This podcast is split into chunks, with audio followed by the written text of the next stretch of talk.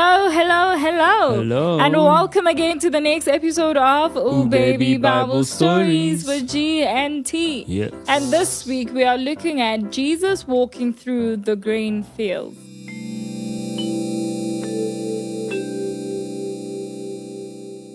At about that time in the afternoon, Jesus was walking through some grain fields on the Sabbath.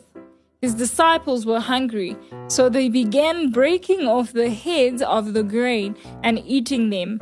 But some Pharisees saw them do it and protested. Look, your disciples are breaking the law by harvesting grain on the Sabbath. Jesus said to them, Haven't you read in the scriptures what David did when he and his companions were hungry? He went into the house of God, and he and his companions broke the law by eating the sacred loaves of bread that only the priests are allowed to eat. And haven't you read in the law of Moses that the priest on duty in the temple may work on the Sabbath? I tell you, there is no one here who is even greater than the temple. But you would not have condemned my innocent disciples if you knew the meaning of the scriptures. I want you to show mercy, not offer sacrifices. The, The end. end. So the if we look at the story, right? So the Pharisees were bound by what? By law. Yeah. So probably the law that they were bound by, they themselves didn't even keep. Mm-hmm.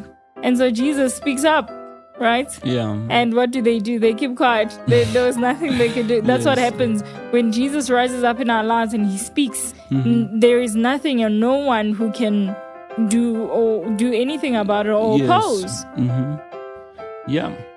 It is important for us to speak from a point of understanding about the Word of God. How do we get the understanding? We pray and ask God to give us understanding through the power of the Holy Spirit. And that is it.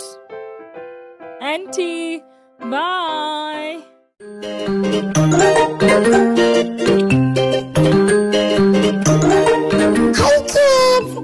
To come back for more Bible stories every single week. Let your mommy and daddy help you to go to www.directedfm.co.za. See you next week.